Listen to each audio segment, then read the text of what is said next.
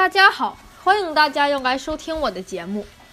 现在是冬季，我这边每周有一半都在下雨，虽然雨不大，但是常常下个不停。我刚刚比赛回来，今天是从上周六算起的第三场比赛。现在我们赢球已经成了常事儿，而且都是以大比分赢球，输球才稀奇。周六是五比三赢的。周二六比二赢的，今天是三比三平。在上一次的训练中，我又被评为最佳球员。最佳球员的待遇是头戴一个皇冠，并且在下一次的训练中穿一件代表加拿大队的队服。